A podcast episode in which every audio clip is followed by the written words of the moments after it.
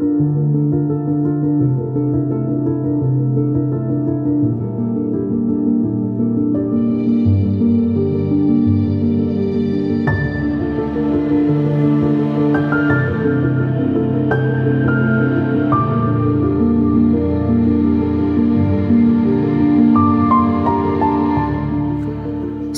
خوش اومدید به اولین فصل از پادکست پروتکت. توی پادکست پروتکت ما سعی می‌کنیم یک مسئله اجتماعی که برای خیلی از ما پیش اومده و دنیای ما رو درگیر کرده رو بررسی کنیم. فصل اول پروتکت در مورد دبیرستان هست. اپیزود اول جهان جنسی اسماعیل.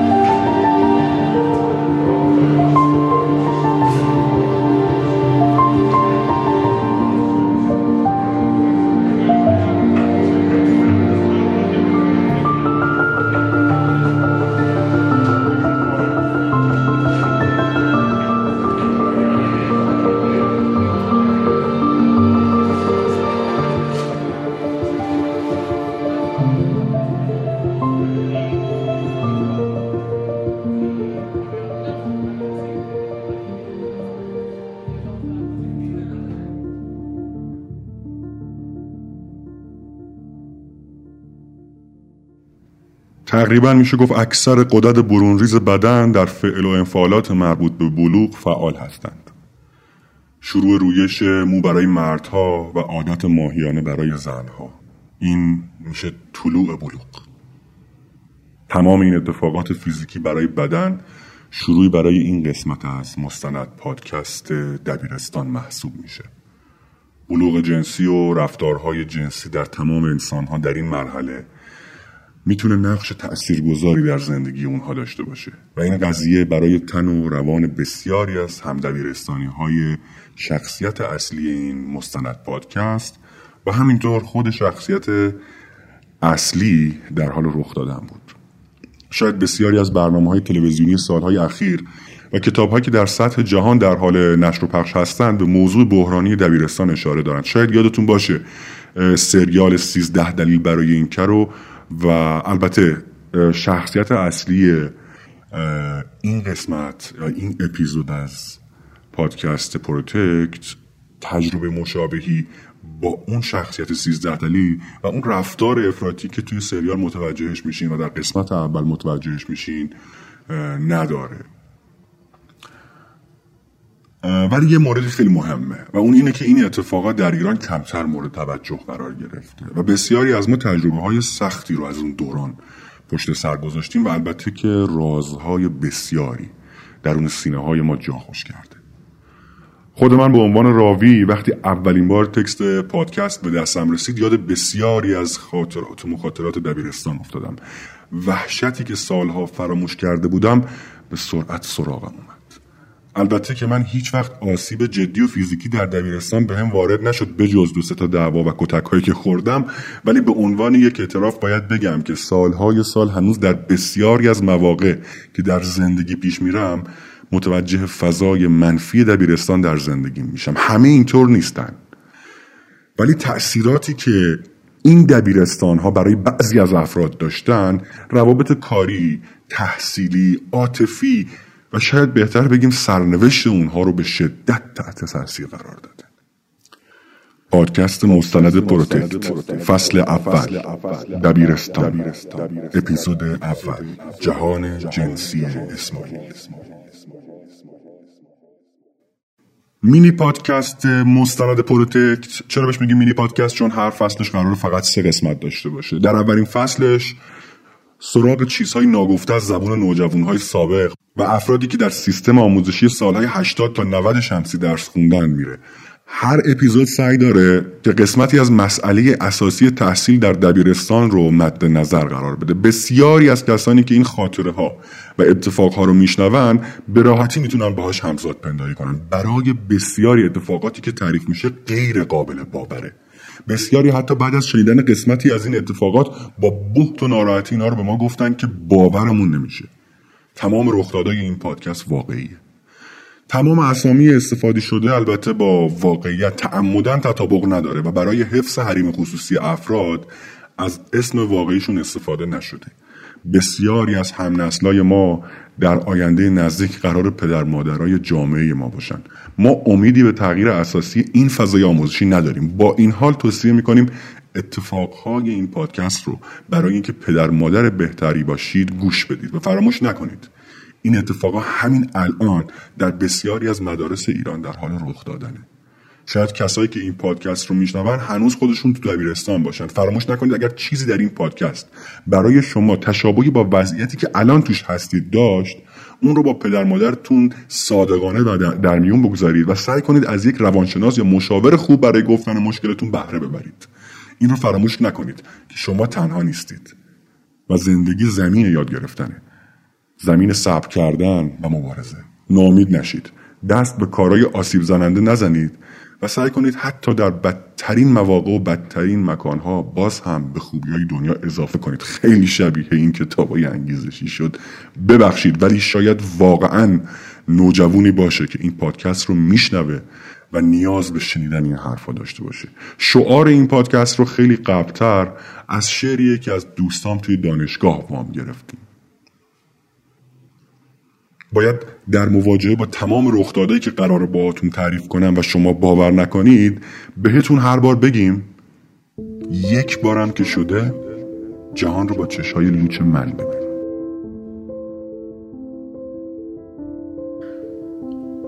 این فصل رو باید با خطاب کردن یه شخصیت حقیقی که اسم حقیقیش هم میگیم شروع کنیم. هرمان کافکا. برای بسیاری که این پادکست رو میشنوند و خواهند شنید قسمتی از اتفاقات قابل درک نیستند. بعضیا تا این رخدادا رو میشنون شروع می‌کنن به خورده گرفتن که قسمت بزرگی از این افرادی که توی این اپیزود ازشون تعریف کردیم شاید زیادی حساس و به زبان محاوره سوسول هستند بچه ننه هستند. همین مسئله این موضوع رو کاملا روشن می‌کنه که چرا باید از کتاب نامه به پدر کافکا حرف بزنیم. این کتاب جز نوشته های خود کافکا نیست و بعدتر در واقع جمع شده و این نامه هایی که کافکا به پدرش رسیده به نوعی به دست ما رسیده و جمع شده توی کتاب و اسمش میشه نامه به پدر کافکا.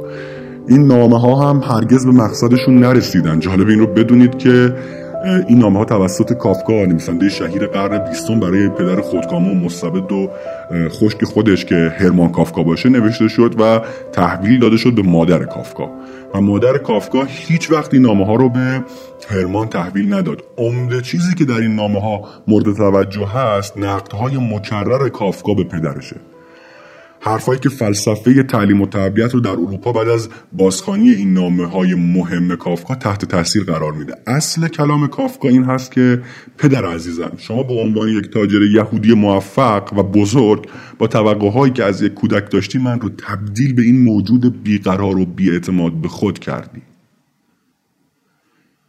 تمام هم و غم کافکا این هست که توی این نامه به پدرش بگه که شاید همه بچه ها توانایی تبدیل شدن به اون موجودای سرسخت و قوی و به خود متکی و قدرتمندی که والدینشون ازشون می‌خوان نداشته باشن و یه موجود حساس باشن.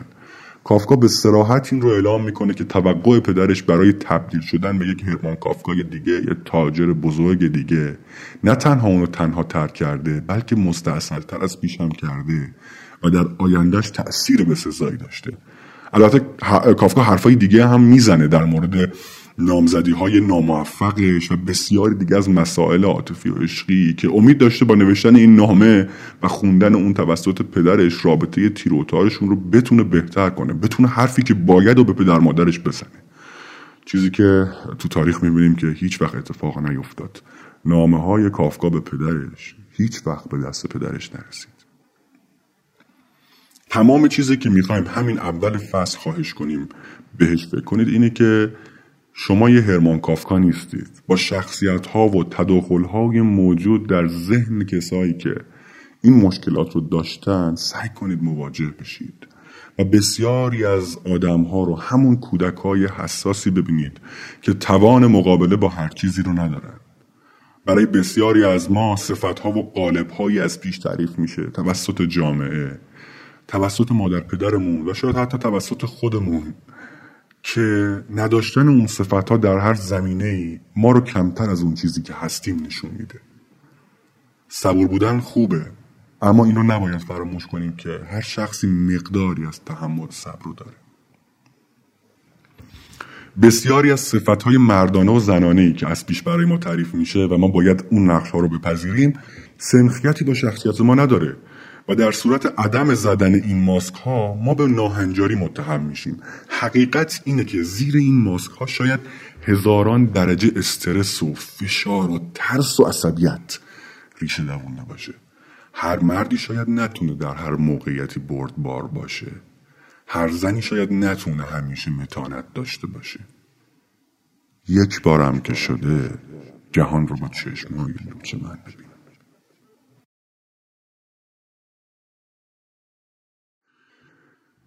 اسماعیل سرمجموع تمام شخصیت هایی که ما باهاشون مصاحبه کردیم خاطراتشون رو گرفتیم و یا حتی تجربه ما بوده. اسماعیل بچه زیادارومی نیست. توی دبیرستان مثل همه بچه های دیگه شیطونی و شر و شورای خودشو داره. خانواده اسماعیل یه خانواده فرهنگی هستن. منظورمون از خانواده فرهنگی کسایی رو شامل میشه که پدر مادرشون توی سیستم آموزش و پرورش در حال کار هستن و یا بودن. اسماعیل هوش بسیار زیادی در فهم علوم انسانی داره و به اجبار پدر مادرش در مدرسه حضور داره که صرفا ریاضی یا تجربی رو به عنوان رشته میشه انتخاب کرد. اجبار وحشتناک نسل ما و شاید همین نسل. البته یه تغییرات عمده داشتیم. برای مهندس و پزشک شدن یه به نوعی یه جور در واقع کشت و کشتار بود. البته الان شنیدم که اون اجبار برای مهندس شدن دیگه وجود نداره. گویا قرار جامعه داشته باشیم که همه توش پزشکن. حتی توی نسل ما هیچ, هیچ کس به ما امر نمی‌کرد که شما می‌تونید برید وکیل شید. یا روانشناس شید.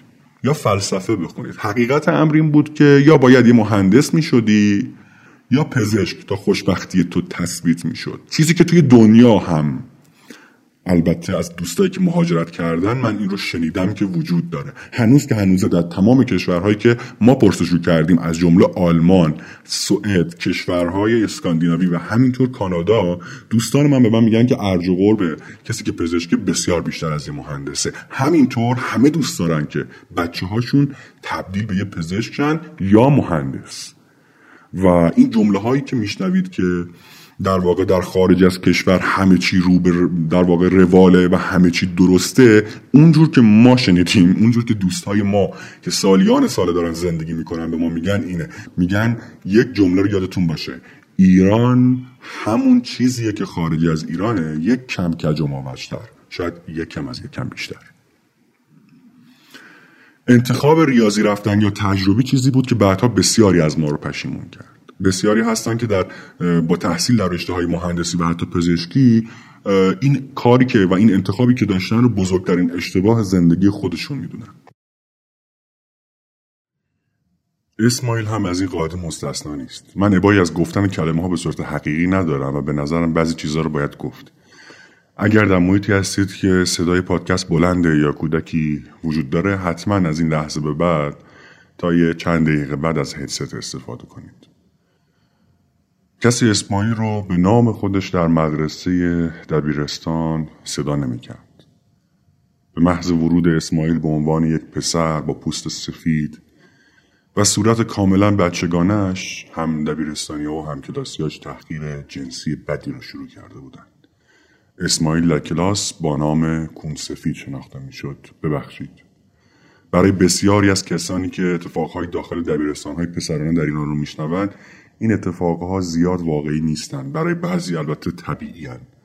به خصوص برای پدر مادرهای ما این مسئله زیاد واقعی نیست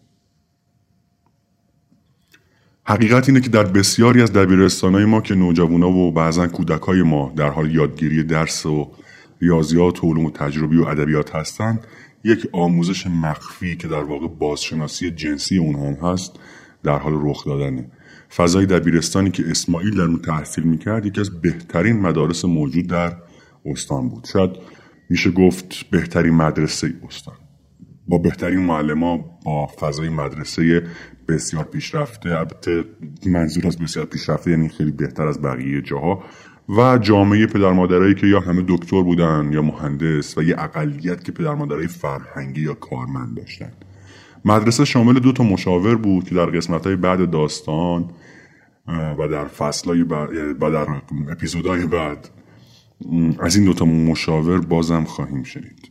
حیات مدرسه بسیار وسیع بود. با اینکه وسایل ورزشی این مدرسه به نسبت دیگه جاها خیلی پیشرفته تر بود ولی در نهایت اگر تصویر کلی مدرسه رو از نظر امکانات با اشاره جهانیش مقایسه کنید چیزی جزی کشور عقب افتاده توی تصاویری که توی ذهنتون تصور می‌کنید توی ذهنتون نمیاد. اسماعیل به علت بلوغ دیررسش هنوز قیافه بچگونی خودشو داشت. پوست سفید صورت بدون مو اندام بچگانه صدای نازک. و البته افکار شادتر و معصومانه تر بعدها که با دیگر بچه ها که تقریبا 15 سال بعد از دبیرستان در واقع باهاشون صحبت می‌کردیم متوجه این موضوع شدیم که تمام بچه های دبیرستان به نوعی دنبال ساخت یه جور نهاد قدرت نوجوانانه توی خودشون بودن و مهمترین نهاد مخفی قدرت در دبیرستان ها از یه چیزی سرچشمه می‌گرفت مسئله بلوغ بهتر و زودتر و رشد و جنسیت. حقیقت امر این بود که کسایی که زودتر مرد شدن و مردونگی رو در خودشون داشتن منابع قدرت در نهادهای دانش آموزی بودن جدا از کاریزما و بقیه مسائل مثل شخصیت فرد. می‌تونید تصور کنید کسایی مثل اسماعیل چقدر راحت می‌تونستن تومه نهادهای قدرت تشکیل شده ای که مبناشون جنسی بود توی دبیرستان باشن. نهادهایی که در جای جای دنیا به اسم فرهنگ بولی کردن یا قلدری کردن از اونا میشنویم. البته کاری که این گروه ها از دانش آموزها و افراد انجام میدن فقط مسئله قلدری نیست. تخریب و تحقیر شخصیت بسیاری از افراد از همین لحظه ها توی مدارس شروع میشه. به رخ کشیدن تعداد موهای بدن موهای صورت مثل ریش و سیبیل همینطور اندام در کنارش گفتن از توانایی های اونا در تولید منی و مایه جنسی و قدرت اونا در خودارضایی و همینطور استفاده از میدیاها و فیلم های جنسی عمده رفتارهایی بود که ما فکر می‌کنیم و دیدیم که در دبیرستان ها به عنوان توانایی های اصلی افراد برتر از لحاظ جنسی از اونا نام برده می‌شد. بسیاری از افراد در همین مرحله با گفتن از اعمالی که صورت اخلاقی و حتی قانونی نداشتن به دنبال ثابت کردن خودشون به بقیه هستند فقط مسائل جنسی این وسط مطرح نیست. مصرف سیگار یا موادی مثل هشیش و گل و دیگر مواد مخدر توی دبیرستان ها به افراد توانایی اثبات خودشون رو به این نهادهای قدرت یعنی میکرو هسته های قدرت یا دیگر افراد کاریزماتیک می‌داد. همین الان هم توی مدارس ما کسایی که تجربه مصرف علف یا هشیش یا مواد مخدر یا در کف قضیه قلیون کشیدن رو دارن به نوعی از بقیه انگار سرآمدن توی بعضی از مرحله ها اما کم کم یادات ترک میشه. خیلی از بچه که پا به دانشگاه می‌ذارن این نکته رو یادشون هست و فراموش نمی‌کنن که خیلی ها با گفتن این که ما مثلا چند روز قبل فلان مواد رو مصرف کردیم و ما مشروب خوردیم و ما تونستیم چه می‌دونم فلان کار رو انجام بدیم خودشون رو به بقیه ثابت می‌کردن. ببینید یه نکته خیلی مهمه و اونم اینه که در نظر بگیرید همه اتفاقات برای یه سری افراد زیر 18 سال اتفاق میفته من اصلا کار به مسائل قانونی و عرفی ندارم فعلا ولی اونها رو هم خیلی ها معیار در نظر می‌گیرن. ولی خب اگر بخوایم اصلا یه قانون جهان شمول و اساسی رو براش در نظر بگیریم. سن 18 سال سنیه که در واقع اجازه میده که یه فرد بالغ برای بدن خودش تا یه حدی تصمیم بگیره. اما خب دولت ها و فرهنگ و کامن سنس یا به نوعی عرف اجازه حتی این مسائل رو هم به خیلی از انسان ها نمیده. خیلی قضیه رو در واقع آزادی خواهانه و لیبرتاریان وار بررسی نمی کنیم. همین قدر و همین قید 18 سال رو در نظر بگیرید که بچه های 15, 16, 17 و 18 و زیر 18 سال که هنوز توانایی ادراک کامل قضیه رو ندارن برای ثابت کردن خودشون دست به این می‌زنن که یه سری مواد مخدر رو مصرف کنن. در واقع حقیقت اینه که بسیاری که حتی به دنبال این قضايا نرفته بودن حالا برای اثبات خودشون باید این عملا رو انجام بدن تا با افراد یا دیگر دانش آموزا خودشون رو نشون بدن. مواد سیگار خوردن و نوشیدن چیز چیزایی مثل الکل یا مواد دیگه. حتی انجام اعمال خطرناک جنسی یا دختربازی به کلمه سادش توی دبیرستان ها از همین خورده فرهنگ های اثبات خودت به افراد دیگه که داره قدرتن شروع میشه. البته اسماعیل هیچ وقت درگیر مواد مخدر یا نوشیدنی های الکلی یا رفتارهای پرخطر توی سنین پایین نشد. اما اتفاقهای بعدی به شدت شخصیت اونو تحت تاثیر قرار داد. می‌تونید تصور کنید که فردی که به تازگی وارد فضای دبیرستان شده و به جای شنیدن اسم خودش فقط کلمه باسن سفید اینجا سعی کردم درستش کنم. باسن سفید رو میشنوه چقدر می‌تونه احساس حقارت کنه؟ همزمان اسماعیل یه شخصیت بسیار آروم داره. زیاد در مورد مسائل خودش نمی‌تونه با خانواده صحبت کنه. خیلی سخته که یه بچه خانوادهش بره بگه که توی دبیرستان به من میگن باسن سفید. از اینکه این بدن و این ظاهر بچگونه رو داره اسماعیل به شدت از خودش خجالت می‌کشه. از همکلاسیاش در مورد اینکه محتلم میشن و مایه منی از اونا بیرون میاد شنیده و از اینکه بدنش توانایی این کار رو نداره احساس دوگانه در خودش حس می‌کنه. حس می‌کنه که شاید واقعا مرد نیست. می‌بینید این چیزهایی که الان دارم میگم گفته های اسماعیل هایی که باهاشون صحبت کرده واقعیه. خیلی از اونها توی دوره حس می‌کنن که شاید واقعا یه مرد نیستن و در مورد جنسیت خودشون در طول زمان دچار تردیدهای اساسی می‌شدن. این حس اینقدر شدید هست برای اونها توی اون دوران که بعد از اینکه حتی ریش در میارن و بلوغشون به نحوی کامل میشه حس می‌کنن که هنوز هم یک مرد کامل نیستن و باید در قالب یه مرد همجنسگرای مفعول یا چیزی شبیه یه ترانسکشوال یا یه زن رفتار کنه و زندگی کنن. این مقدار شک و تردید برای اونا اینقدر زیاده که در آینده در دانشگاه و در خارج از محیط دانشگاه یا در محیط های کاری هم ارتباط سالمی با جنس مخالفشون یا دخترها ندارن. بهتر زیاد از زمان دبیرستان اسماعیل دور نشیم فضای دبیرستان باید تا حدی روشن باشه. بچه ها به شدت باهوش و درسمون هستن توی اون دبیرستان. با تمام این رفتارهای ناشایست دیگه که هم دبیرستانی های شهر اونها رفتارهای کم و بیشی هم دارن. و شاید بدترش رو هم توی یه سری از مدارس دیگه ببینید. یه سری رفتارهای خیلی اکستریم خیلی افراطی تر استفاده از چاقو خط خطوط روی صورت داشتن. فقط مواد و الکل و قلیون و سیگار و این مسائل نیست. این که تو چند تا دعوا بودن اینکه با چند تا دختر بودن اینکه کجاها رفتن تمام اینها میشه منابع اثبات خودشون به دیگری.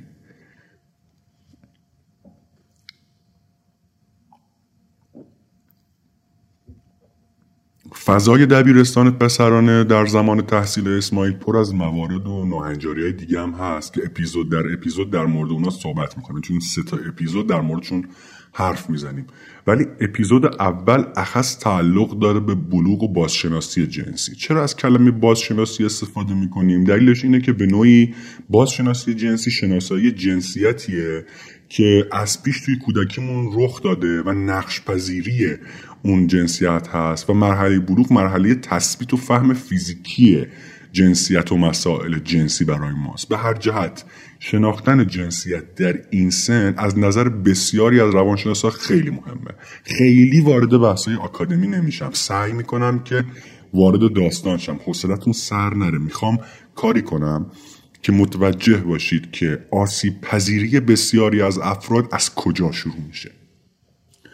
اسماعیل در طول زمان از یه شخصیت شاد و معصوم ذره ذره به یه شخصیت ترسو بدون اعتماد به نفس بدون عزت نفس دچار تردید در جنسیت و همینطور مضطرب و کمی افسرده هم تبدیل میشه.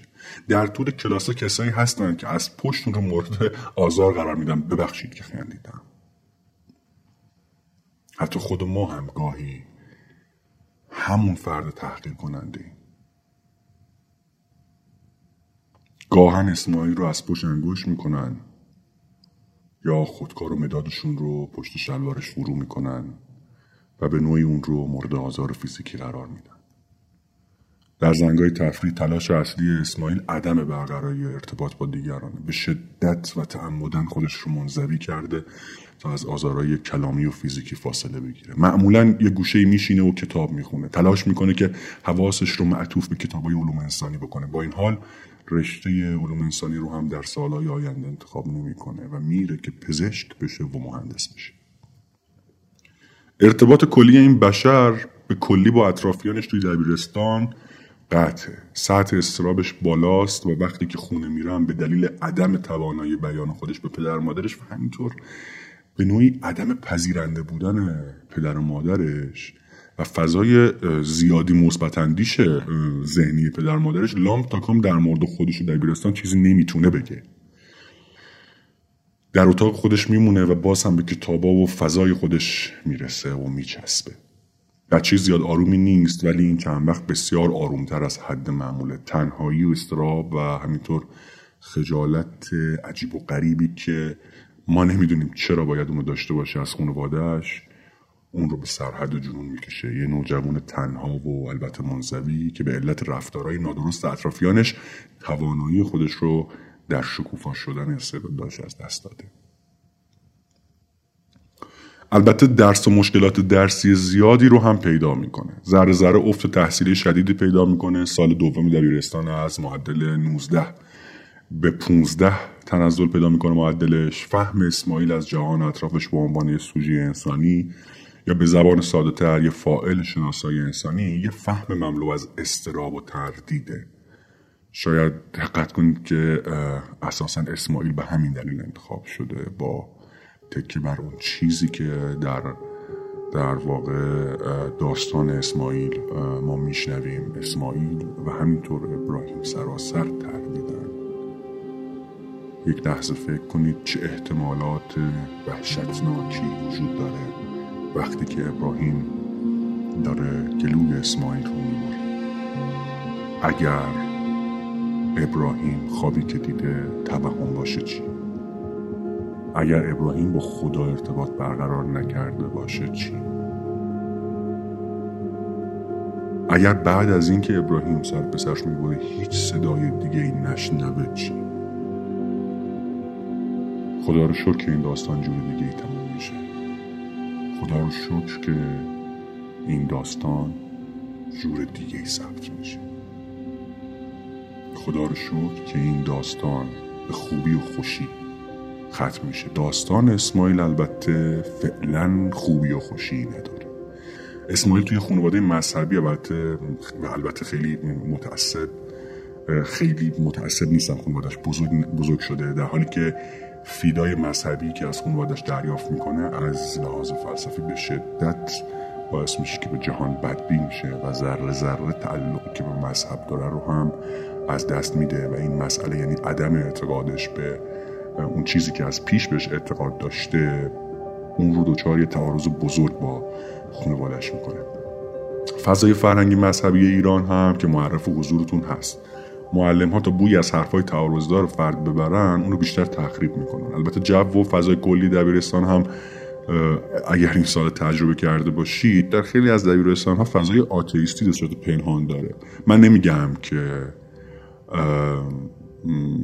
در واقع مثبت این قضیه یا منفیه یا من فقط دارم روایت می‌کنم. من دارم این رو میگم که شاید خیلی از افراد مذهبی که این پادکست رو میشنون شاید براشون اصلا تازگی داشته باشه. اما رسما تو بسیاری از فضاهای دبیرستان ها اصلا جو و نفع دین نیست و حتی اگر تمسخرش کنی اعتبار می‌گیری.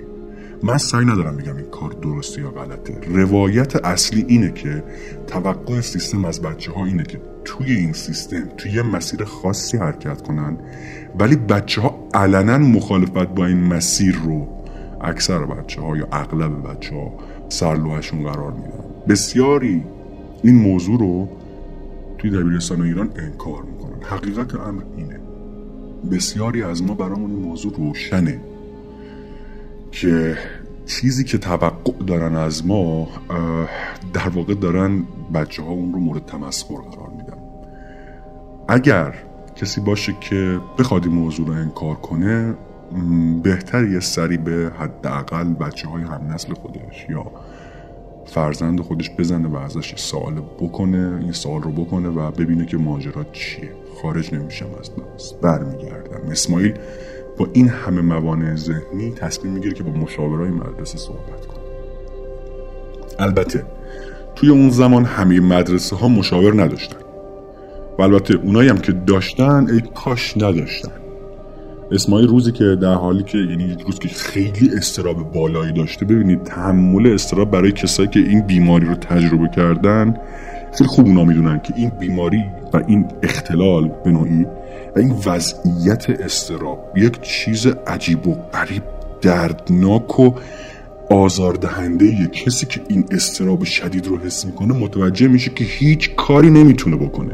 نمی‌تونه جلو بره نمی‌تونه برگرده نه راه پس داره نه راه پیش داره. اسماعیل دقیقا با اون سن پایین با اون ظرفیت های تاباوری پایین با اون استراب. در حالی که چند روزی این استراب مزمن شده بوده و فکر می‌کرده زندگی ارزشش رو نداشته و فکر به خودکشی می‌کنه برای خلاص شدن از این وضعیت وحشتناک راهی دفتر مشاوری مدرسه میشه.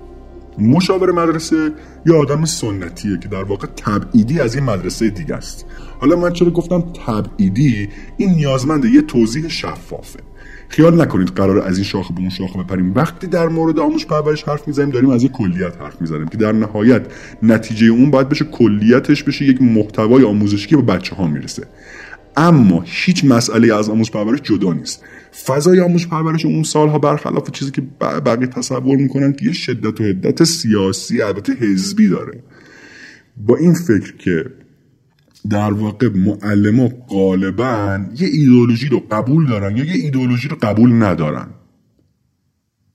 بسیاری از معلم ها توی اون سالها توی جناهبندی های سیاسی توی مدارس یه گارد خاصی داشتن یا یه انتخاب خاصی داشتن. موقع انتخابات سربازای تمام ستادهای انتخاباتی جدا از دانشجو و بچه که کار می‌کردن توی ستاده بعضا و یا شاید اغلب معلم ها بودن.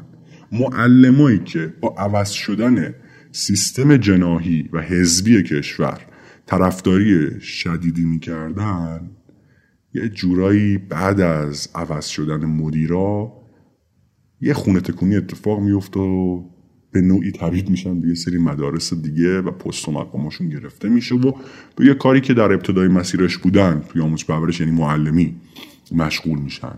یعنی کسی که در طول سالها از معلمی و مشاوره و کار تعلیم و تربیت دور بوده تو کار اداری یا به نوعی کار سیاسی بوده و کیفیت کارش به شدت افت کرده. چون معلمی یه چیزی که مثل, مثل تمرین موسیقی شما اگه چند وقتی تدریس نکنی یه چیزایی از دستت میره و کسی که کار اجرایی می‌کنه بعضا اساسا تمام مهارت و توانایی معلمیشو که سالها پیش به دست آورده رو به راحتی نمی‌تونه یادآوری کنه. خلاصه. آدمایی که برمیگردن سر کال معلمی در اوایل و در ادامه مسیر تا چند سال اصلا معلم خوبی نیستن. حالا مشاور رو شما فرض کنید که از کار مشاور کلا دور بوده تو کار اجرایی بوده. وقتی برمیگرده دیگه اصلا مشاور خوبی نیست. برعکس این قضیه هم ممکنه. ممکنه که یه عده تو کار اجرایی بودن ولی به خاطر اینکه می‌خوان اون چند سال آخر کارشون یه حقوق بالا تعریف بگیرن میان معلم یا معاون یا مدیر میشن که دوباره تو همین کار مدیریت هم توانایی نداره. یعنی طرف تو کار اجرایی اداری بوده حالا برای اینکه بتونه یه حقوق بازنشستگی بیشتری بگیره میاد میشه مدیر دبیرستان و شاید اصلا با روحیات بچه ها سازگار نباشه نوع مدیریتش. خلاصه اسماعیل میر پیش این مشاوره به اصطلاح تبعیدی توی دفتر مشاوره. دو تا از بچه های دیگه که اتفاقا زیادی اسماعیل و تحقیر و تذیت می‌کردن و البته جز کسایی بودن که این مشاور تبعیدی باشون زیادی رفیق بود و احتمالا به خاطر باباهاشون باشون رفیق بود یا یه منفعت های دیگه براشون داشتن اونجا نشسته بودن. اسماعیل میمن کنن به مشاور میگه می‌خواستم باهاتون در مورد یه موضوعی مشورت کنم. استراب اسماعیل تو اون لحظه خیلی بالاست. خب دلش نمی‌خواد مسائل بسیار آزاردهنده که داره رو در جمع بگه مشاورم میگه بگو عزیزم. اسماعیل میگه میشه تنها صحبت کنی؟ مشاور میگه این دوتا بچه ها رو می‌بینی؟ اینا خیلی بچه های ماهی هن. من باشون رفیقم. اعتماد کامل دارم. اگر چیزی اینجا بشنون از بیرون نمی‌برم هر چی می‌خوای بگی همین الان بگو. اسماعیل که مردد میشه تصمیم می‌گیره اصلا چیزی نگی یه لحظه استرابش دوباره شدت می‌گیره. یادش میاد این استراب بالا اصلا ارزشی نداره. خودشو به خود خالی کنه. بلند میگه آی مشاور من فکر می‌کنم افسردگی دارم.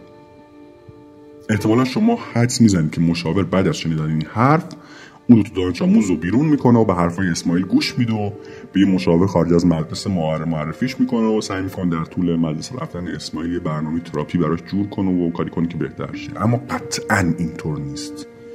مشاور یه نگاهی به اون که دانش آموز می‌کنه اون دو تای دیگه به یکیشون نگاه می‌کنه بلند با تحقیر به اسماعیل میگه تو اصلا حالیت میشه افسردگی چی هست؟ برو زپرتی. افسردگی چیه؟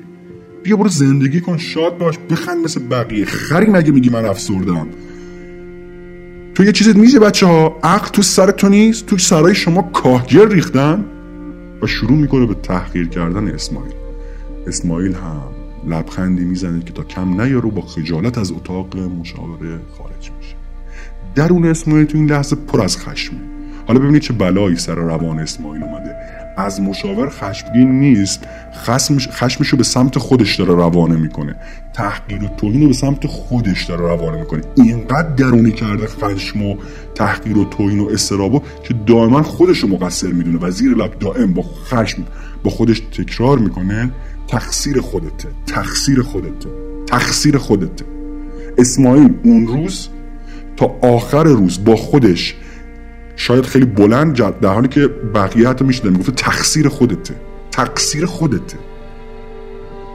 به هر جهت بعد از مدتی کسی از بچه های دبیرستان به نوعی با اسماعیل راه دوستی رو برقرار می‌کنه.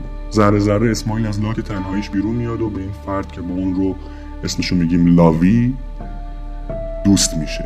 اسماعیل که در همین فضا زیاد از خودش و نوع رابطه‌ای که می‌تونه با یه پسر داشته پشت سر در نمیاره در قالبی که نمیفهم این ادبیاتی که داره میگه اصلا دخترونه است مردونه است نوع جنسیتش چیه به لاوی ابراز علاقه می‌کنه.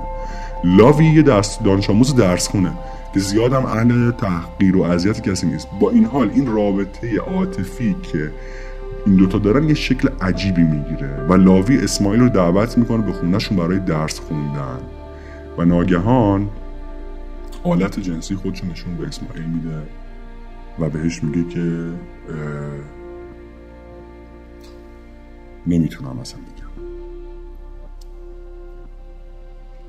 در حالی که نیمترش لخت هست اسماعیل رو صدا می‌زنه و اسماعیل تا این صحنه رو می‌بینه از اونجا میره. اسماعیل اینجا دیگه کاملا شکسته میشه. تصور کنید لاوی به عنوان یه پسر اعتراف می‌کنه که اصلا هیچ میل جنسی به جنس موافق نداره. و این بحث مربوط به همجنسکاری و این چیزا اینجا مطرح نیست. ولی خب تو سن بلوغ اینو باید در نظر بگیرید یه نکته خیلی مهمه. تو سن بلوغ امکان رفتارهای پرخطر جنسی خیلی زیاده. ممکنه از هر کسی سر بزنه. رفتاری پرخطر جنسی در اون دهه که اسمای تحصیل می‌کرده صورتهای خاصی داشتن. و در بسیاری از مدارس دخترانی پسرانه یه جورای شکل گرفته بودن و رخ می‌دادن. خیلی کسایی که همین الان تو دبیرستان هستن میگن که ما حتی توی هویت یابی خودمون دوچار مشکل شدیم. شما فرض کنید تو اون دوره چه اتفاقهایی میافتاده که فضا به شدت ناهمگونتر و بی سر و شکل تر بوده. توی سال 93 یا همون 2014 یه گزارشی از مرکز پژوهش‌های مجلس نشون میده که هولوهوش همون سالای تحصیل اسماعیل. دبیرستان های ایران تقریبا این تحقیق انجام شد. چون گفته شدن که یه عدد تقریبا مثل سه چهارم از بچه ها با جنس مخالف رابطه داشتن و نزدیک به یک پنجمشون هم با جنس موافق یه ده درصدی هشت درصد ده درصدی هم خود ارزایی می‌کردن. این عدد البته در انتهای قرن احتمالا بیشتر هم شده. من بحثی در مورد همجنسگری ندارم. اس بحثی رو شروع کرده اصلا این رو برده توی اختلال و این داستان ها که اصلا به نظر من اصلا وارد این بحث بخوایم بشیم که اختلال بیماری فلان این چیزا نه ولی خب در مقام نقد این پدیده و در وارد نمی‌خوام بشم در مقام روایت این پدیده می‌خوام بگم که وجود داره. و این دلیلش خیلی موقع به خاطر اون هویت یابی جنسیه که بعضی ها به خاطر این خورده فرهنگی که دبیرستان وجود داشته اصلا مسیری رو که نیستن انتخاب می‌کنن. این با اون چیزی که ذاتا هستن تفاوت های معاوی داره اون چیزی که انتخاب می‌کنن. اگر این رو همین الان بریم بپرسید بسیاری الان مشکل دارن توی این مسئله هویت یابی اصلا من نمی‌دونم این حالا با یه چیز با یه کلمات خاص و عبارات خاص به اسم قلب زدگی یا به اصطلاح فرهنگ وارداتی یا امثال اینا ازش صحبت میشه. من اصلا کار به بار معنایی قلب زدگی یا مثلا فرهنگ غربی یا این چیزها ندارم. درسته از لحاظ دینی این عمل بسیار قبیهه و از لحاظ اخلاقی بسیاری اون رو رد می‌کنن. همین الان در طول در جهان و در طول زمانهای مختلف همین اتفاق افتاده. همین الان هم در جهان خیلی مخالفت دارن خیلی موافقت دارن خیلی همش بحث می‌کنن. اما بحث ما بر سر اینه که این مسئله وجود داره. این مسائل در دبیرستان ایران هست. فقط هم مسئله بازشناسی جنسی نیست. اصلا مسئله اینه که بچه ها بفهمن که چه نوع هویتی دارن و مطمئن باشن از هویتشون و از پدر مادرها کمک بگیرن برای این مسئله و پدر مادرها کمکشون کنن که تو مسیر بلوغ بتونن یه بلوغ سالم رو طی کنن و دست به رفتارهای پرخطر که شاید اصلا و ذاتا با اونو نخونه نزنن. اسماعیل بعد از اتفاقی که با لاوی افتاد به شدت تحت فشار روانی و تردیدهای گسترده روانی قرار گرفت. اصلا دیگه به عنوان مرد خودش نمیشناخت. نمی‌دونست چیه. اساسا نمی‌دونست چه موجودیه چه جنسیتی داره چه مسیر رو باید پیش بگیره. حس می‌کرد کسی از اون سوء استفاده کرده و لاوی دلیل دوستیش همین مسئله رفتار پرخطرش بوده. به خودش شک کرده بود اسماعیل. دیگه هیچ چیز ارزشمندی توی خودش نمی‌دید که بخواد کسی رو جلب و جذب خودش کنه. اساس رابطه ها در اسماعیل اساس رابطه هایی که اسماعیل در آینده داره از این لحظه به بعد در ذهنش فقط بر اساس روابط جنسی دیده میشه. یعنی در دانشگاه بعدها اسماعیل رو میگه که حتی روابط بین کارمندهای یه دانشگاه براش بر اساس میزان اینکه اون فرد چقدر از لحاظ جنسی سلطه داره بر دیگری چه موافق باشه چه مخالف این رو می‌دیده. در آدم های عادی هم همینجوری اسماعیل فکر می‌کرده. رابطه بین زن و مرد در نظر اسماعیل بعد از تجربه های دبیرستانش این بود که صرفا لذت جنسی در میونه بین زن و مرد ولا غیر. هیچ بود انسانی فرهنگی عاطفی و یا وجودی تو ذهن اسماعیل در مورد رابطه ها وجود نداشت. البته بعدها اسماعیل این اتفاق خوب میفته براش با خوندن کسایی مثل یونگ با کتاب هایی که دوستاش بهش معرفی می‌کنه متوجه میشه که آنیما و آنیموس و وجود مردان و زنانه در همه جنسیت ها هست و هر کسی یه بود زنانه می‌تونه داشته باشه و بود مردانه و خلاصه با یه بحث فلسفی روانشناسی روانکاوانه به نوعی متوجه میشه که شاید این, این, این, که یک, یک خصائص زنانه در وجودش هست و این اونها رو فقط می‌دیده در وجود همه وجود داره و این خصائص مردانه در زنها هم وجود داره و ما به نسبتی از این خصائص داریم و این خصائص به نوعی برساختی هستن. یعنی اینکه اینها تولیدی ذهن, یک انسان هستن به خصوص انسان معاصر در یک تحقیقی حتی میره یه فیلم ویدیو توی یوتیوب می‌بینه اسماعیل که اینو تعریف می‌کنه برای ما و میگه که من دیدم که بچه هایی که توی سنین پایین بودن گفتن بدوید یا مثلا دعوا کنید یا کارهای عادی رو انجام و دختر یا پسر بچه کوچولوها و این پسر دختر بچه پسر بچه ها همه مثل هم رفتار می‌کردن. و توی سنهای متفاوت از اینها دوباره فیلم گرفته بودن و دیده بودن که اینها به نوعی انتخاب کرده بودن نوع رفتارهاشون رو به اساس جنسیتشون و متوجه شده بود که شاید اصلا این قضیه ها برساختیه و اصلا نیازی نیست که فکر کنه واقعا وجود زنانه که در وجودش هست باعث میشه اون زن باشه یا اصلا شاید رفتار زنانه ای در واقع در جهان وجود نداره و زنها در واقع این رفتارهای زنانه رو در به نوعی کسب می‌کنن و این وضعیت اکتسابی. خلاصه وارد یه سری از بحث فلسفی میشه که من کار ندارم که این درست غلط اون ایدولوژی چیه یا این بحث فلسفی چیه. اسماعیل اینجوری ذهن خودشو آروم می‌کنه و متوجه میشه در آینده نه در اون دوره دبیرستان که چجوری میشه در واقع بپذیره که بابا اون مرد اصلا این وجود زنانه توی وجودش می‌تونه وجود داشته باشه. این وجود انسانی برساخته می‌تونه تو ذهنش وجود داشته باشه. اسماعیل در سالهای بعد از ورود به دبیرستان با اینکه ذره ذره سیبیل در آورده بود و محتلم می‌شد و مجبور بود صبح یواشکی لباس عوض کنه بازم به وجود خودش شک داشت. اصلا نمی‌دونست چیه. با اینکه تمام های مردانی بلوغ داشت در واقع اونها رو کسب می‌کرد بازم تردید داشت و هنوز خودش رو یک مرد نمی‌دید. حتی با بزرگتر شدن و کلوف شدن صداش تمرین می‌کرد که صداش رو از همیشه کلوفتر کنه و سبیلهاش رو دائم می‌زد. با توجه چیزی که شنیده بود که اگر سیبیلاتو بزنی پرپشتر میشه. و با اینکه قلدرای مدرسه اونها در مقابل اسماعیل تقریبا 90 درصد از جامعه اونجا بودن با این که اسماعیل رشد جنسی خودشو تکمیل کرده بود باز هم اون رو مسخره می‌کردن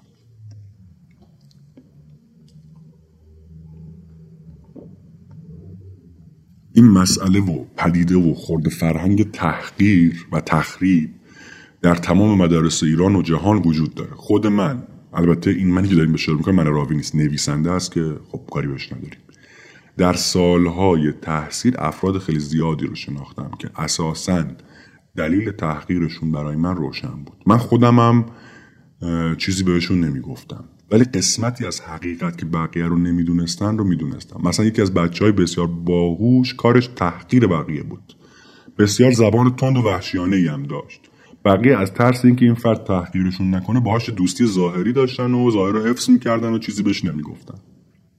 ولی این فرد در مقابل جمع یا در بدترین مواقع در کلاس این افراد رو تحقیر می‌کرد.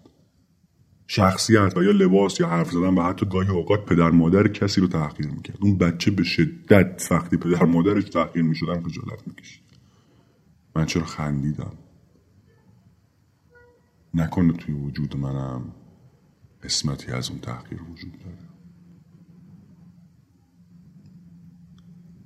من اما مثلا برای این فرد می‌دونستم که این فردی که تحقیر می‌کنه اصلا وضعیت پدر مادرش وضعیت مناسبی نیست. می‌خوان طلاق بگیرن. و حتی بدتر اینکه اون بچه چندین ماه اصلا خونه آورای این بر اون بره حتی یه بار توی شهر خودمون توی هتل دیدم که اقامت داره.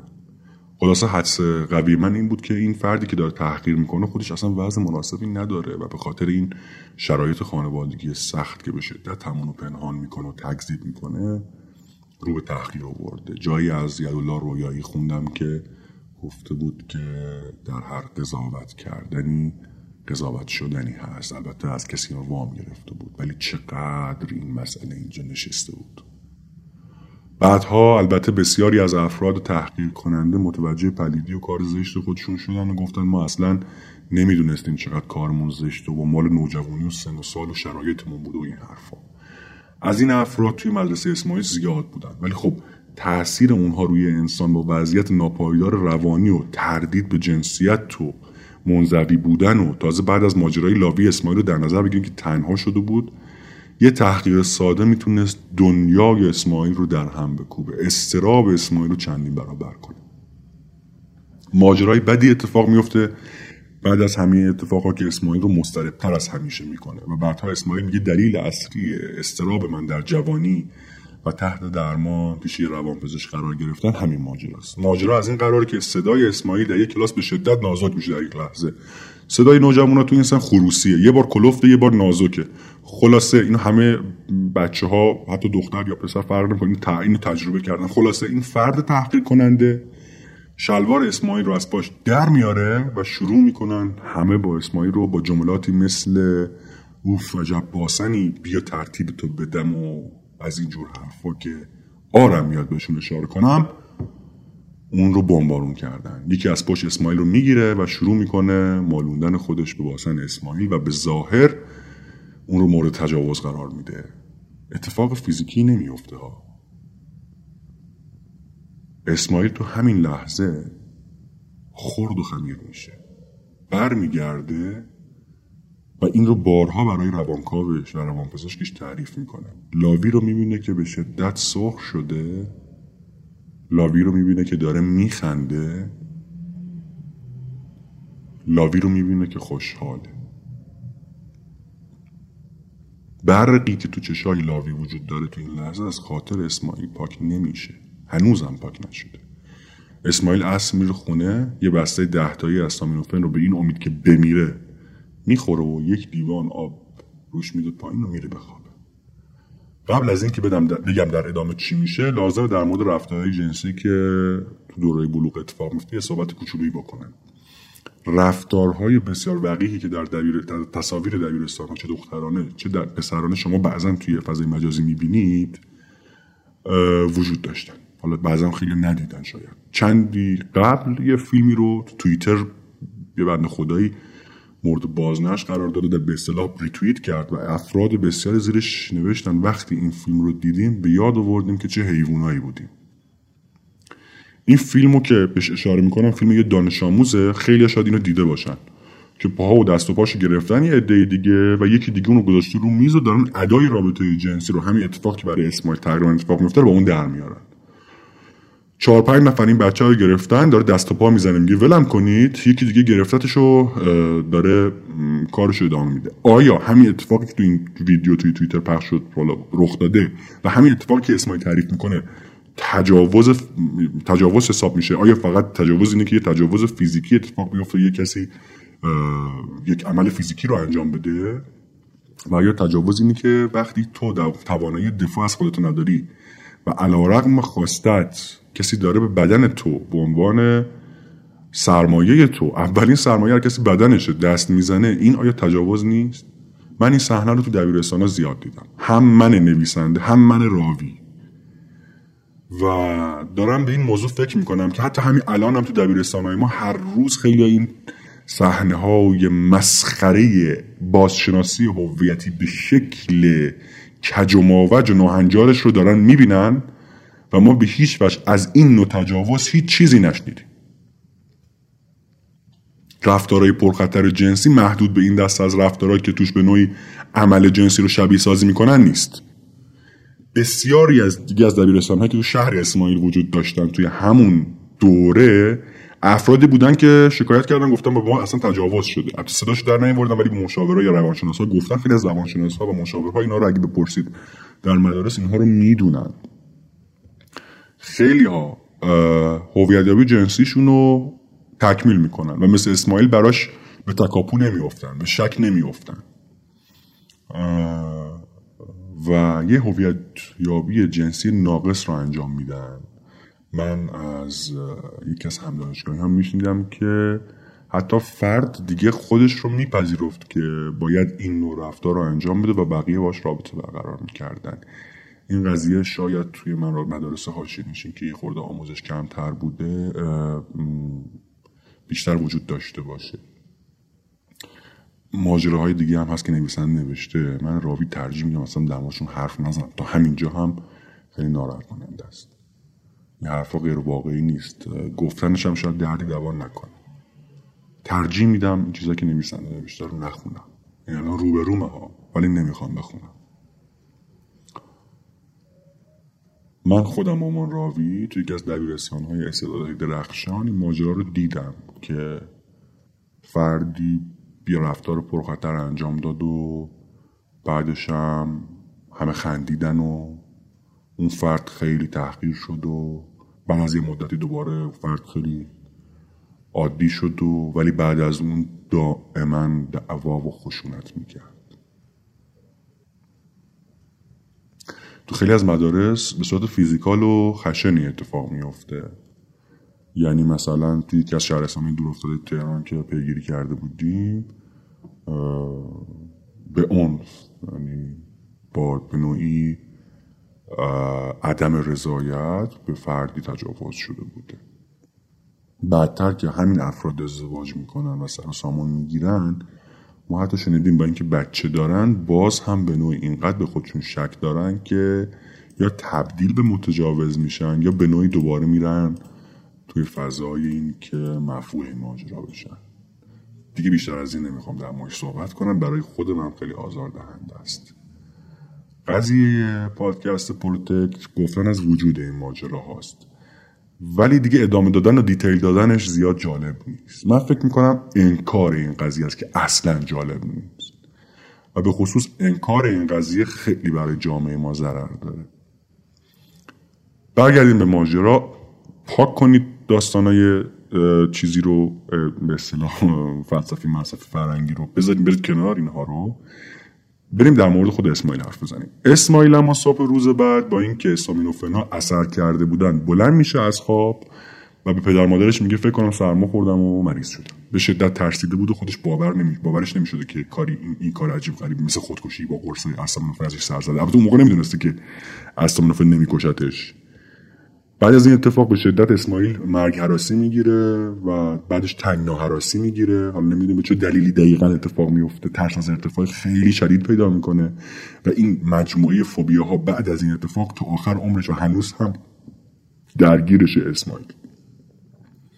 اسماعیل در سال سوم بالاخره در دبیرستان با بچه های دیگه که به نوع, به نوعی مثل خودش قربانی فضای دبیرستان از کلاس های دیگه یا سن های دیگه دوست میشه و سعی می‌کنه مطالعات خودشو بالا ببره. اسماعیل توی رشته مهندسی توی یکی از دانشگاهی تهران قبول میشه. شهر جدید و فضای دانشگاه این فرصت رو بهش میده که بتونه شخصیت جدیدی خلق کنه. با این حال آثار دبیرستان در رابطش با خودش با دخترای اطرافش یا همکلاسیش هنوز مشهوده.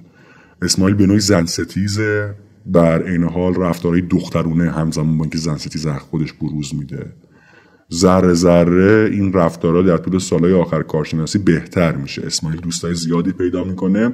اما این ناگهان با یه تریگر خاصی که ما نمی‌دونیم چیه جرقه زده میشه. شاید اسماعیل خودشم خبر نداره. ولی میگه که اون روز یکی از بچه های حرفی به من زد. ناگهان اون استرابی رو که تو اون سن و سال تجربه کرده بود و به مشاورش گفته بود ناگهان فلجش می‌کنه. 48 ساعت نمیخوابه و نشخار ذهنی می‌گیره. و نشخار ذهنی می‌گیره و تحت درمان دارویی با دوز بالا قرار می‌گیره. در نهایت اسماعیل دو بار شکست عشقی می‌خوره و در هر شکستی خودشو تحقیر می‌کنه و خودشو مقصر می‌دونه. باز هم دچار فروپاشی روانی میشه وسواس فکری می‌گیره و دوباره میره زیر بار درمان دارویی. اسماعیل الان حال خیلی بهتری داره. بعد از گرفتن مهندسی الان داره تلاش می‌کنه ارشد یه رشته علوم انسانی رو بخونه و به علایقش برسه. بچه های دبیرستانشون رو خیلی می‌بینه ولی چند باری که در واقع باهاشون گپ و گفتی کرده بازم یه سری از اون رفتار ازشون دیده و الان داره میگه می‌خوام سعی کنم کاملا ازشون فاصله بگیرم. من خودم اینو من راوی دیدم این رو به نویسنده گفتم اینجا اینو اضافه کنه حتی که من خودم اینو حتی تو بچه دبیرستان خودمون می‌بینم. و هنوز همین رفتارهای زشت رو می‌بینم بعضی تکرار می‌کنم. هنوز فرهنگ بولی در فرد بزرگسالم وجود داره. یکی از بچه های ما بود صداش می‌کردن ابول. ببخشید اگر میشنوه اینو من نمی‌خواستم بهش اشاره کنم ولی موضوع مهمیه. ببینید فامیلیش رو می‌تونید حدس بزنید. فامیلیش بود ابوالحسن زاده نمی‌دونم ابوالحسنی یا چیز شبیه خلاصه می‌شد ابول. در شهر ما یا خیلی از جای دیگه به آلت به اسم آلت مردانه ابول هم میگن. یا به آدم احمق در بعضی از مناطق جنوبی هستن میگن ابول تر یعنی احمقه. بعضی جاها مثلا توی شهرهای دیگه به عنوان حرف بیادبی شناخته میشه. شما فرض کنید به جایی که دائما اسم شما رو صدا بزنن پشت سر هم میگن ابول با همون معنی نادرستی که تو ذهنشونه. نوعی بولی با کلمات. جای خوندم که اگر می‌خواید تاثیر خوبی روی آدم مقابلتون بگذارید بعد از مدتی اسمش رو صدا بزنید. چرا که هر کسی فکر می‌کنه که اسمش با توجه به همین ایگویی که داره فکر می‌کنه اسمش زیباترین صدای توی دنیاست. مادرها با زیبایی و لطافت و نرمی همیشه اسم بچه هاشون رو به عنوان زیباترین اسم موجود که به یه جاندار اطلاق شده بیان می‌کنن. اسم شما خوشآوادترین آوایی که همیشه دوست دارید بشنوید. الان تکرار کنید اسم خودتون رو همین الان که دارین پادکست رو گوش می‌دید. وقتی اسم خودتون رو صدا می‌زنید یا کسی اسم شما رو صدا می‌زنه شما ناخداگاه یک لذت کوتاه می‌برید. در معاشقه ها و لحظات خاص عاطفی هم ما از شنیدن اسم خودمون از زبون همسرمون خیلی لذت می‌بریم. خلاصه این که شخصیت ما از پنهانترین وجههاش تا روشنترین وجههاش توی اسم ما خلاصه میشه. مثلا فرض کنید چهار سال تمام توی دوره تحصیلیتون توی دبیرستان شما رو به اسم آلت مردونه صدا بزنن. شما خودتون هم به خودتون با اسم آلت مردونه خودتون صدا بزنید. ببینید چقدر شخصیت شما مورد حمله قرار می‌گیره. الان این فردی که این اسم زشت رو بهش می‌دادن خیلی شخصیت محبوب محکمی داره. هوش بسیار بالاش و پشتکارش تلاش و تلاشی که داشت کمک کرد که تو مسیرش موفق بشه هنوز هم دبیرستانیامو می‌بینم که به همون اسم با همون تحقیری که توش پنهانه صداش می‌کنن با اینکه می‌دونن این تحقیر وجود داره. این بنده خدا یه خوردم تعارف داره چیزی نمیگه. ولی من مطمئنم از داره چون بهم گفته که ناراحت میشه. این موضوع رو گفتم که بگم گاهی حس می‌کنم بعضی وقتا ما متوجه لطمایی که به بقیه می‌زنیم نمیشیم. خب خیلی تقصیر دارن ولی آگاه نیستن. ولی اگر بدونن دارن چی کار می‌کنن و این کار ادامه بدن و انجامش بدن خیلی آدم های شرور و قلدری هستن. مشاور و روانشناسی به من گفت اگر حس می‌کنید دارید با کلماتتون به کسی لطمه می‌زنید حتما با خودتون صادق باشید و کمی متوجه باشید که این کار در نهایت به نفع خودتون نیست. اگر هم دائما دارید از کلمات بقیه لطمه می‌بینید سعی کنید نگفتن رو یاد بگیرید تعارف رو کنار بگذارید بیرو در وایسی در مورد ناراحتیتون به اون فرد که ناراحتتون می‌کنه تذکر بدید. اگر آدم عاقلی باشه خب میپذیر اگر آدم منطقی و سالمی باشه تکرارش نمی‌کنه. اگر آدم شروری باشه این بزرگترین و بهترین دلیلیه که شما باید با اون قطع رابطه کنید. زندگی ما سرمجموع یه سری انتخابه. انتخاب کنید که دیگه لطمه نبینید. به خاطر عزت نفس خودتونم که شده با این آدما به دلیل هر منفعتی هم که می‌تونن داشته باشن دیگه رابطه نداشته باشید. خیلی از مشکلات ما تو مسائل زمینی تو زمینه هویت یابی جنسی و بازشناسی جنسی وجود دارن که فرصت نشد من توی این پادکست در موردشون حرف بزنم. داریم یک ساعت توی این پادکست می‌رسیم. زمان زیادیه. این قسمت از پروتکت اصلا تموم شدنی نیست. این روایت از دبیرستان های چند تا شهر تو ایران جمع شده و با داستان چندین اسماعیل که شباهت خیلی زیادی به هم داشتن تبدیلشون کردیم به یه اسماعیل. اسماعیل های دیگه هم هستن که هنوز وجود دارن. و داستانشون رو نگفتن. اسماعیل های دیگه هستن و الان توی دبیرستان دارن درس می‌خونن. ابتدای همین پادکست از نام پدر کافکا گفتم تا بتونیم به شما بگیم که همه مثل هم نیستن. بعضی از بچه ها توانایی تبدیل شدن به اون تاجر بزرگ معروف هرمان کافکا رو ندارن. بعضی ها نمی‌تونن محکم و قوی باشن. بعضی ها زود میشکنن استراب می‌گیرن اختلال می‌گیرن افسرده میشن. و شاید دست به کارهای بدتری هم بزنن. تجربه متنوع دوستایی که به پادکست کمک کردن نشون میده بسیاری از خورده فرهنگایی که در مدارس ما و دنیا وجود داره و وابسته به خورده نهادهای قدرت یا همون میکرو هسته های قدرتی هست که چند تا نوجوان دیگه اونها رو تشکیل دادن. اساسا فقط منجر به پیامدهای جنسی و سوء رفتارهای جنسی نمیشن. ذره ذره این خورده فرهنگ ها مصرف مواد مخدر و سیگار و یا هر چیز دیگه ای که هنجار شکنانه باشه رو وارد فضای آموزشی می‌کنن. شما برای پذیرفته شدن در گروه ها و یا به چشم افراد اومدن باید با اونا هماهنگ بشی. این ضرب المثل احمقانه فارسی که خواهی نشوی رسوا همرنگ جماعت شو یه فاجعه تربیتی و فرهنگی. اصلا بیاین دیگه تکرارش نکنیم همین همرنگی و هماهنگی که اکثر اطرافیان کسانی مثل اسماعیل رو مجبور می‌کرد که شاید با اینکه خودشون خوششون نیاد برای جلب توجه بقیه یه قربانی رو پیدا کنن و تحقیرش کنن خیلی ها رو آزار داده. اینجا ما یه هژمونی از همرده های اسماعیل رو داریم که دارن برای کسب احترام از یه فرد یا یه گروه دیگه یکی دیگر رو تحقیر می‌کنن و مورد حمله قرار میدن یا بولی می‌کنن.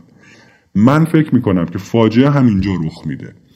یه عمل قبیح به این علت که توسط همه انجام میشه دیگه قباحتی نداره. آسیب زدن به دیگری با هر قانون اخلاقی قابل پذیرش نیست. اینجا پای جون کس دیگه در میون نیست که به خاطر امر غیر قانونی اخلاقی باشه اخلاقی باشه. ما با یه امر غیر اخلاقی مطلق رو برویم ببین یه خورده سخت شد. تقصیر منم نیست. تقصیر نویسنده است. ولی بخوام توضیح بدم. اگر یه عده خیلی زیادی شروع کنن یه کار احمقانه رو انجام بدن بازم اون کار احمقانه است. این فرهنگ تحقیر باعث میشه که خود فرهنگ تحقیر باز تولید میشه. شما برای که تحقیر نشی تحقیر می‌کنی یکی دیگر رو اون یکی دیگه چون خوش تحقیر شده که دیگر تحقیر می‌کنه و این فرهنگ تمام جامعه ما رو می‌گیره.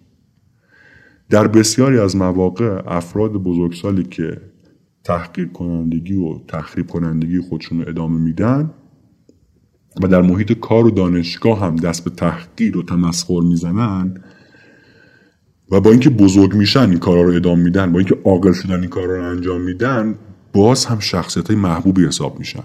حتی در محل کار فرهنگ بولی وجود داره. حتی در دانشگاه فرهنگ بولی وجود داره. حتی در خانواده ها این فرهنگ بولی و فرهنگ تخریب و تحقیر ادامه پیدا می‌کنه. این مشکل و اینجور آدما شاید یکی از بزرگترین مشکلات دنیای امروز ما حساب بشن. شاید همین آدما دستشون به سیاست برسه به قدرت برسه به پول هنگفت برسه. اون موقع است که سطح تاثیرگذاریشون هم بیحد و حصر میشه. خواهشن اگر این افراد رو دیدین ازشون دوری کنید. باید گاهی بپذیریم که امر شر در جهان وجود داره و ما هیچ کاری براش نمی‌تونیم بکنیم.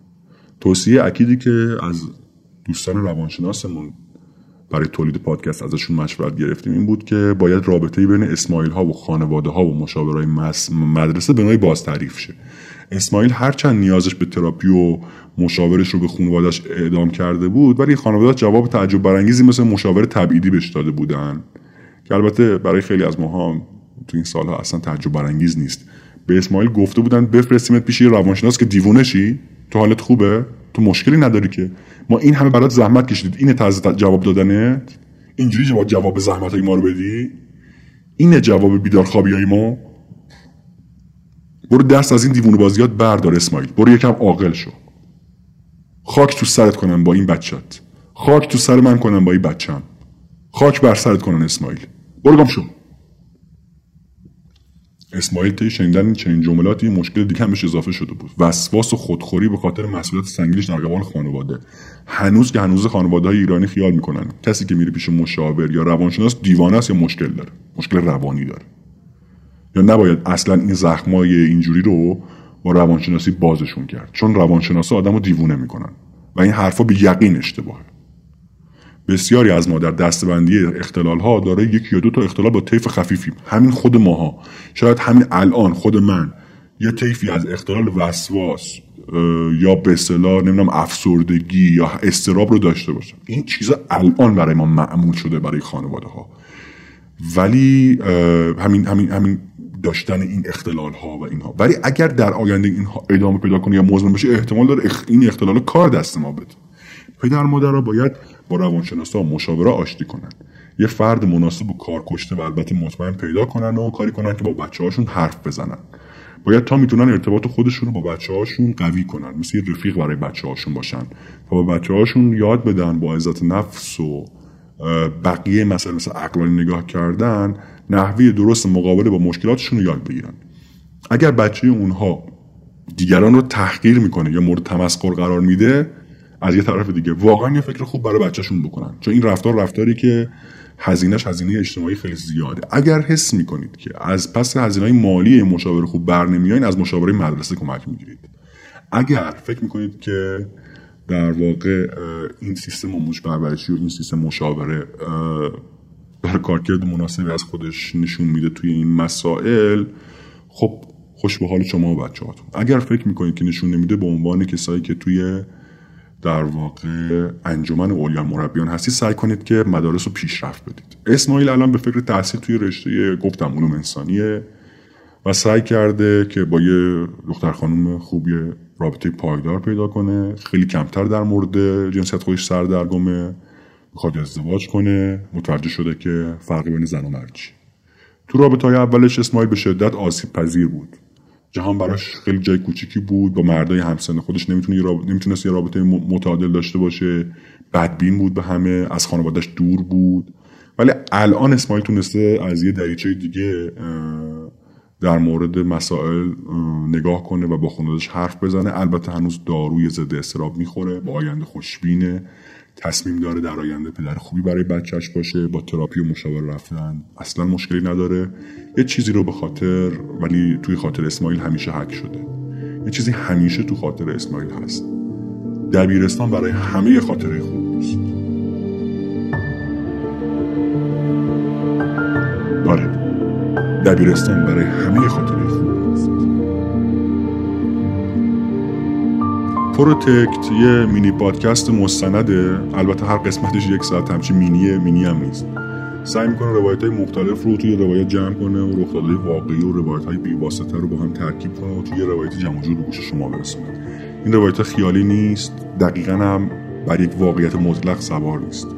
تو این پادکست از اسم افراد اسم واقعیشون استفاده نمی کنیم تا از حریم خصوصشون محافظت کنیم. اگر بعد از شنیدن این پادکست شباهتی با داستانی از خودتون یا شخص دیگه به ذهنتون رسید یا حس کردید می‌خواید روایت تازه بهش اضافه کنید صداتون رو ضبط کنید یا یادداشت بنویسید و برای ما بفرستید. به عنوان تکمیل این پادکست روایت های شما رو هم به مطالب تکمیلی اضافه می‌کنیم. ترجیح میدیم از خودمون اسم نبریم اصلا دوست نداریم جز روایت کردن کار دیگه ای رو انجام بدیم. منتظر قسمت های بعدی پروتکت باشید. مینی مستند پادکست پروتکت سعی می‌کنه که با شما صادق باشه. سعی می‌کنه که مسائل رو بسط بده و سعی می‌کنه که کمک کنه که وضعیت بهتری داشته باشیم این بود قسمت اول از پادکست پروتکت. اولین فصلش به نام دبیرستان اولین قسمت به اسم جهان جنسی اسماعیل. یک بارم که شده جهان رو با چشمای لوچ من